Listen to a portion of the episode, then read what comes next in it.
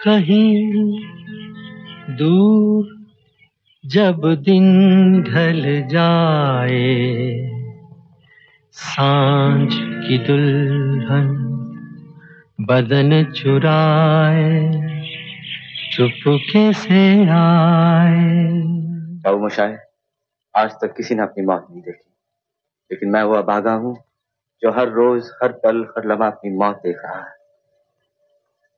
तुम्हारे चेहरे पर। अपनी सादा लेकिन बेहद असरदार फ़िल्मों के लिए मशहूर ऋषिकेश मुखर्जी का जन्म 30 सितंबर 1922 को कोलकाता में हुआ था। कोलकाता विश्वविद्यालय से उन्होंने केमिस्ट्री में पढ़ाई की और कोलकाता के न्यू थिएटर्स में बतौर कैमरामैन शुरुआत की, लेकिन जल्द ही वो एडिटिंग की तरफ़ मुड़ गए। ऋषिकेश मुखर्जी ने मुंबई में बिमल रॉय को उनकी दो बीघा ज़मीन और देवदास में असिस्ट किया। बतौर स्वतंत्र फिल्मकार, उनकी पहली फ़िल्म मुसाफिर थी, लेकिन जिस फ़िल्म से उन्हें रातों रात शोहरत हासिल हुई, वो थी अनाड़ी।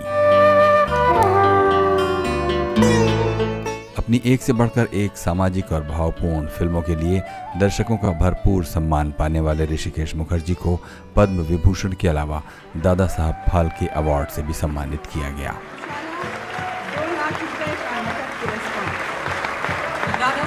Award for 1999 goes to Rishikesh Mukherjee.